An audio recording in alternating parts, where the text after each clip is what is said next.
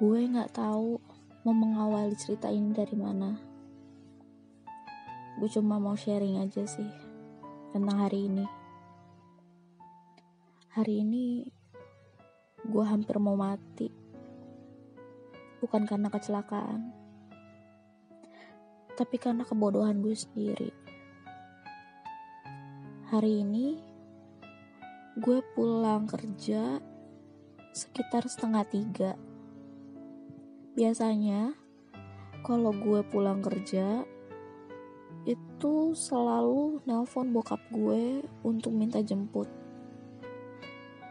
Tapi hari ini gue mungkin isi kepala gue itu lagi buntu ya. Lagi kosong sampai gue mesen grab dan gue nggak tahu arahnya ke mana gue asal klik.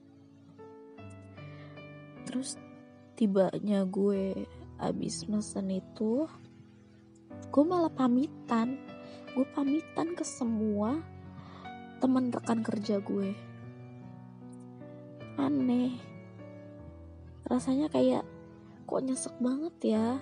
Kok gue pamitan kayak gini sih? Rasanya kayak mau ninggalin semuanya. Beban banget ya kalian pasti bisa nebak kenapa gue ada alasan mau bunuh diri. Bukan karena soal percintaan, itu bukan gue banget. Gue kalau soal percintaan, ya palingan mewek-mewek dikit, terus ya berusaha tegar untuk move on. Tapi kalau yang satu ini, rasanya gimana ya? Gue itu pengen banget yang namanya resign dari pekerjaan itu. Rasanya sesek banget. Oh ya balik lagi di perjalanan tadi. Selama gue di ojek online itu di ojol gue singkat aja ya. Gue nangis. Ya nangisnya diem lah tapi nitikin air mata. Terus tahu-tahu gue udah sampai di depan gedung-gedung pencakar langit di pertengahan kota Jakarta. Lalu ya biasalah bayar tunai. Dan gue lari ke flyover. Bukan jembatan penyeberangan enggak bukan. Tapi flyover yang biasa dilalu lalang sama mobil sama motor. Gue di situ diem ngeliatin sisi kanan kiri aman gak ya? Ada orang gak nih yang ngeliatin gue? Sampai kayak gitu. Heran banget gue. Kayak gue gak biasanya kayak gini. Sampai sepatah ini pun gue gak pernah.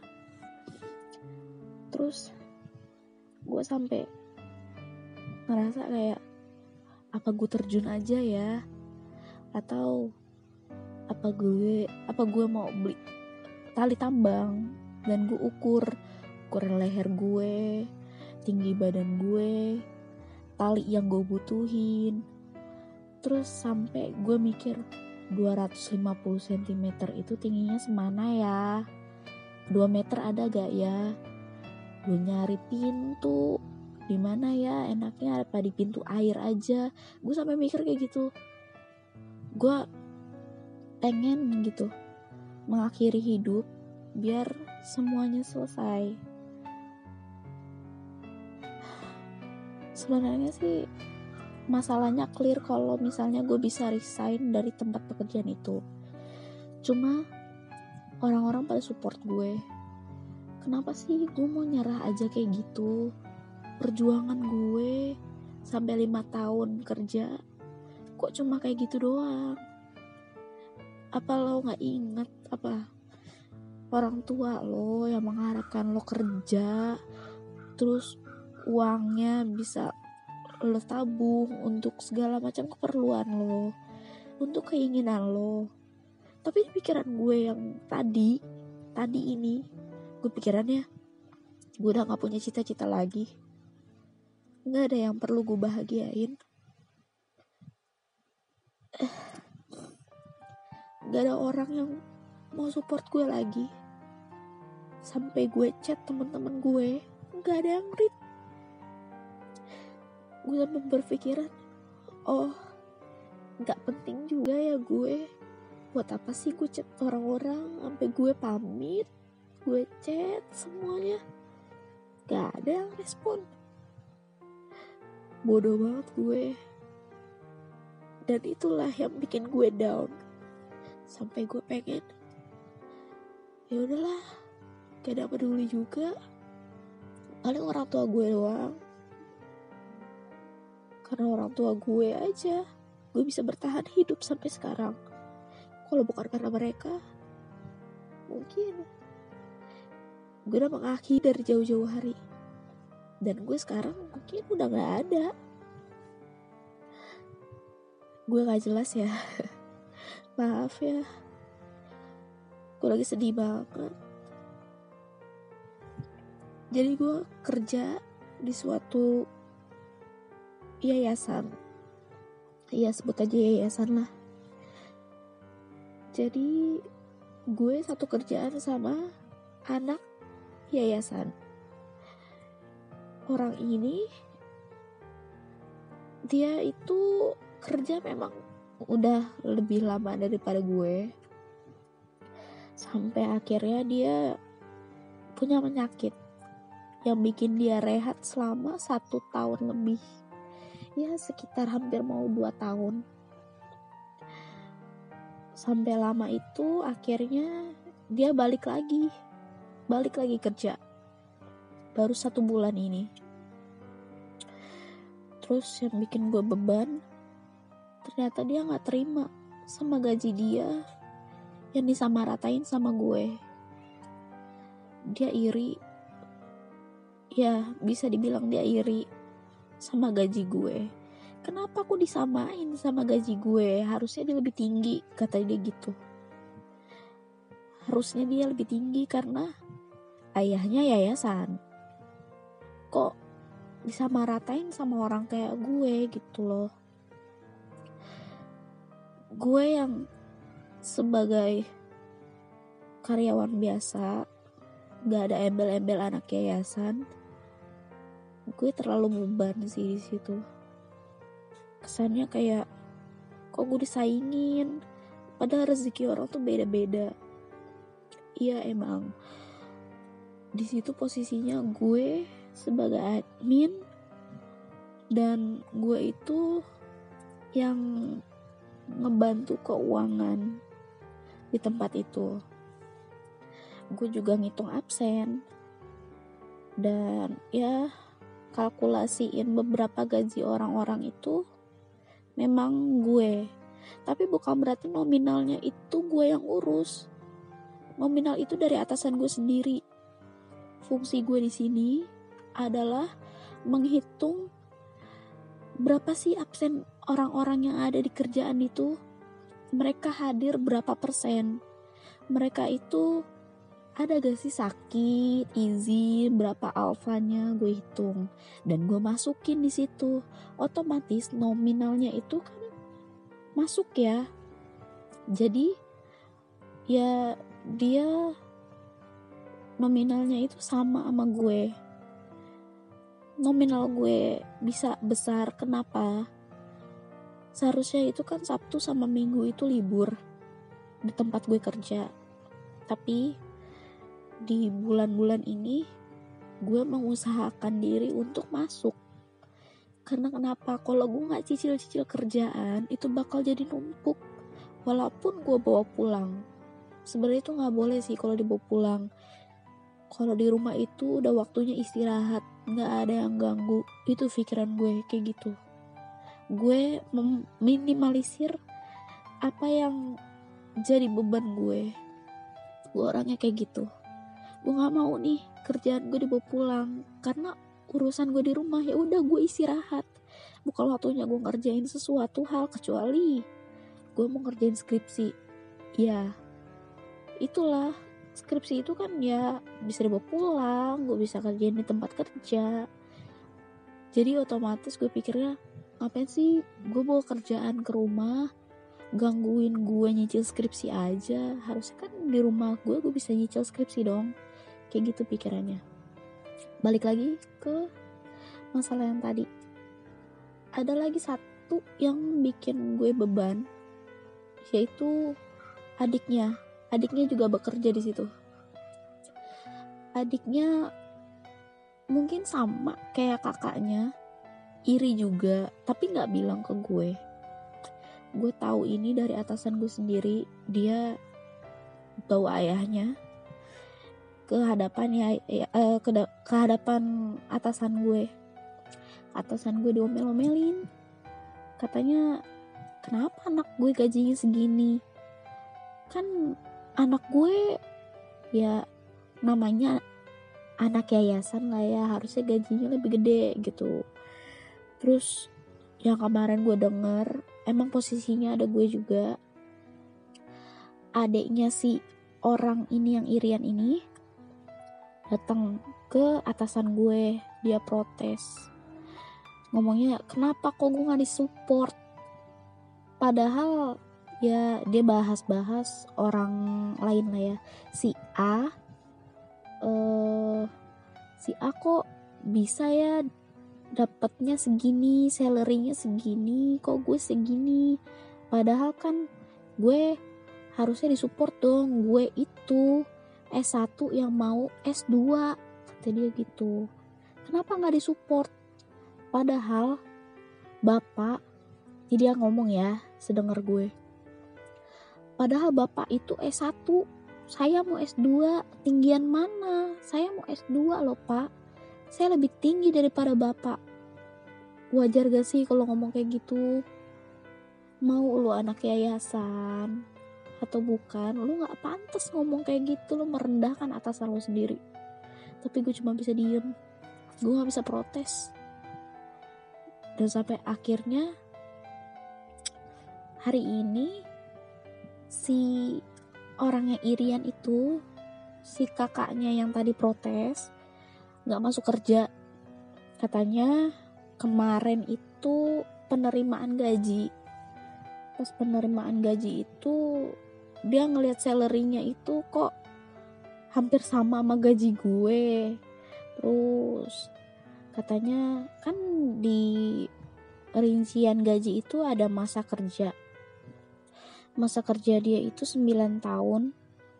Sedangkan satu temennya yang sama masa kerjanya itu gue ketik jadi 11 tahun. Kenapa? Gue punya alasan sendiri jadi ya dia kan rehat selama satu tahun lebih ya hampir mau dua tahun.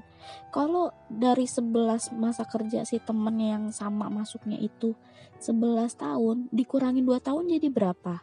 9 tahun kan? Masa iya dia rehat? Selama itu tetap gue tulis jadi 11 tahun. Selama 2 tahun itu dia ke mana? Emang dia ngerjain kerjaan?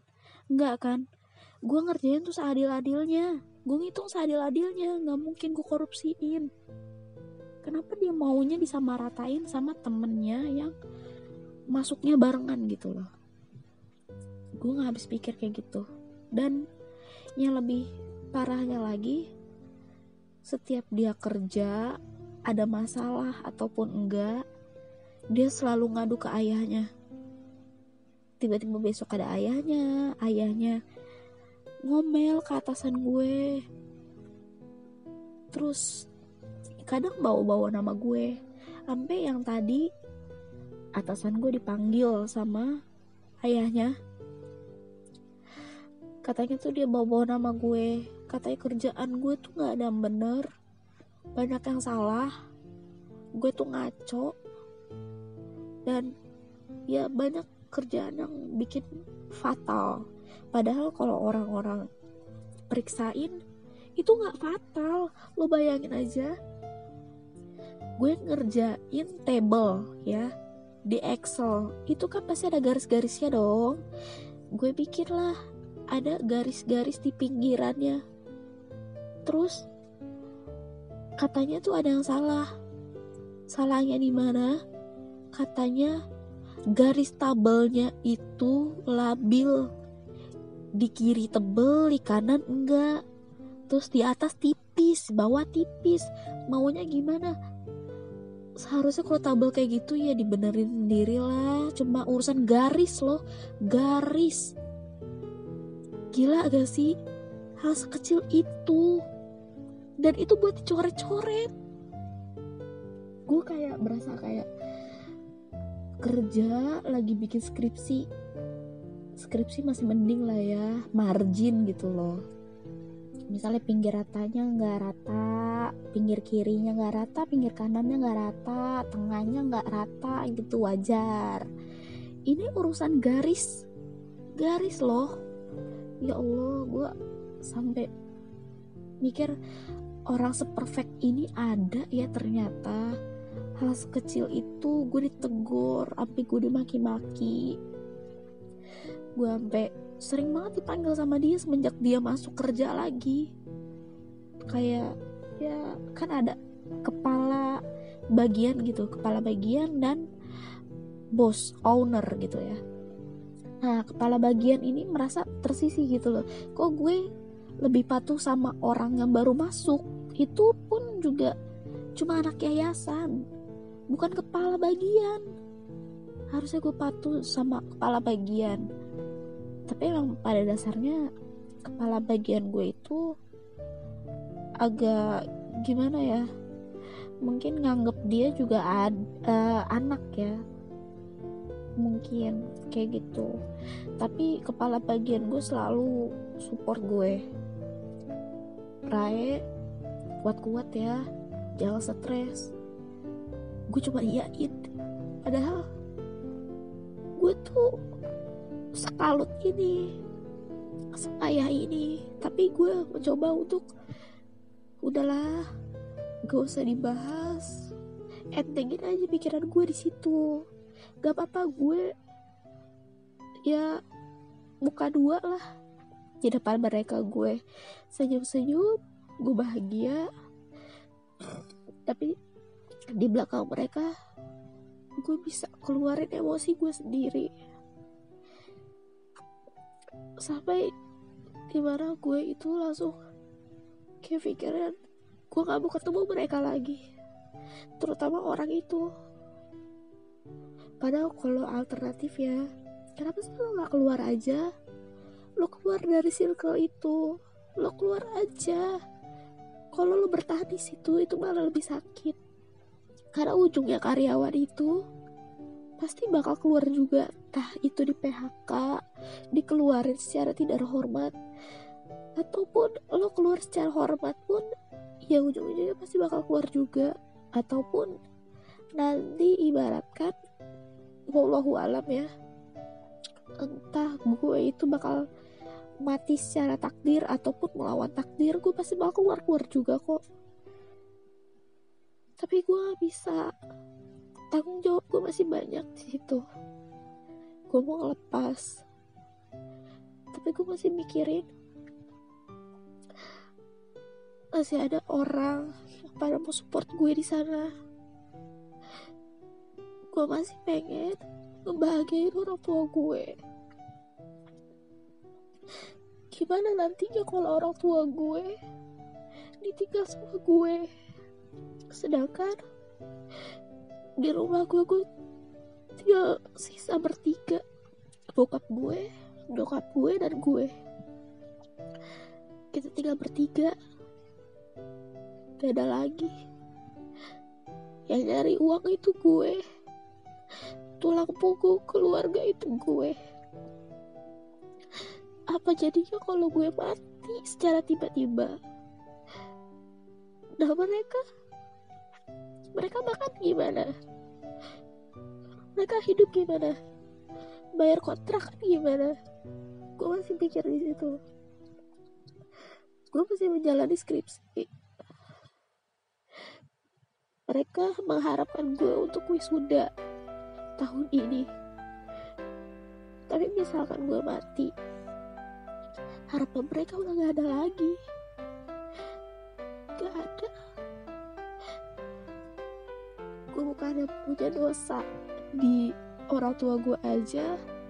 Tapi Allah pun bakal marah sama gue. Tuhan gue bakal marah sama gue. Kok gue selemah ini? Padahal masalah itu yang Tuhan kasih gak akan melebihi apa yang bakal lakuin. Itu setara sama apa yang gue sanggupin. Tuhan itu gak bakalan ngasih masalah yang bakal melebihi batas kemampuan seseorang itu. Jadi kenapa gue bisa masih hidup sampai detik ini? Tadi pas gue di flyover it flyover aduh sorry. Gue gemetaran maaf. Jadi pas tadi gue di flyover ada orang yang sadar gue mau bunuh diri beberapa bukan satu orang. Beberapa motor pengguna motor itu berhenti di pinggir jalan ngeliat gue sambil nangis-nangis. Terus kayak mau terjunin diri. Dan gue nangisnya kata itu teriak-teriak gitu. Iya emang mungkin beban gue seberat itu ya. Karena kalau orang pikir-pikir ya lalu baru kayak gitu aja udah payah banget. Iman lo kurang kuat. Sekarang gini deh mau iman lo kurang kuat atau gimana? Kalau orang lagi kalut pasti apa aja bakal dilakuin. Janganlah kalian ngejudge. Seakan-akan kayak kamu imannya paling kuat loh. Gue gak pernah yang namanya bunuh diri. Gue gak pernah namanya seset-sesetin tangan. Gue gak pernah memutuskan untuk menghilangkan nyawa gue sendiri. Gue pernah di posisi itu. Gue pernah sampai payah-payahin orang tapi ternyata gue ada di sini di titik ini. Ternyata oh gini loh rasanya orang yang pengen suicide. Gue pengen self harm gue pengen mencelakai diri gue sendiri. Oh gini loh rasanya kayak kalut kalut kalutnya orang gak ada yang peduli. Kayak gini. Untuk kalian yang berani ngomong kayak gitu kalian pasti bakal dapet karma karma itu ada. Kalian pasti bakal ngerasain. Orang yang ngomong iman lo kurang kuat. Kayak lo payah banget. Hey ini belum saatnya. Tapi saatnya pasti nanti bakal ada. Gue pasti ini tuh karena gue ngerasain. Gue ngerasain kayak gini. Gue dari titik lemah lemah sampai gue pengen mengakhiri hidup. Sampai gak mikirin orang tua gue. Tapi karena orang-orang yang ngelihat gue di jembatan itu di flyover itu mereka pada kuatin gue. Mereka gak ngejudge. Tapi mereka menguatkan satu kata yang satu kalimat yang gue sampai sekarang itu masih ya bagi gue menguatkan lah ya. Dia bilang bertahan ya neng. Jangan kalut bertahan. Cuma kata-kata itu. Tapi di pikiran gue itu masih terngiang-ngiang. Cuma bilang bertahan. Karena tuh support orang itu perlu. Itu sangat dibutuhin walaupun lo ngasih satu kata satu kata aja itu bakal jadi hal yang berharga. Itu bakal selalu diingat. Untuk kalian yang berada di posisi yang sama kita bertahan bareng-bareng ya. Jangan kalut lagi. Gue tahu ini susah banget dihadapin apalagi besok gue harus menghadapi orang itu dan keluarga-keluarganya. Doain gue ya guys. Doain gue supaya gue sabar, gue kuat. Mau dicerca apa pun, mau disidang kayak gimana pun, gue masih kuat. Terima kasih yang mau dengerin curhatan gue maaf ya gue cengeng banget. Gue gak tahu mau cerita ke siapa. Mungkin kalau gue cerita ke teman-teman gue ataupun yang lainnya respon mereka cuma bilang sabar ya sabar. Ya paling udah lu ibadah yang bener. Cuma itu kalian solusi bagi mereka itu mungkin ya bakal jadi tameng gue ke depannya. Tapi bukan saatnya sekarang. Gue lagi gak butuh solusi apa pun. Gue cuma butuh didengerin aja.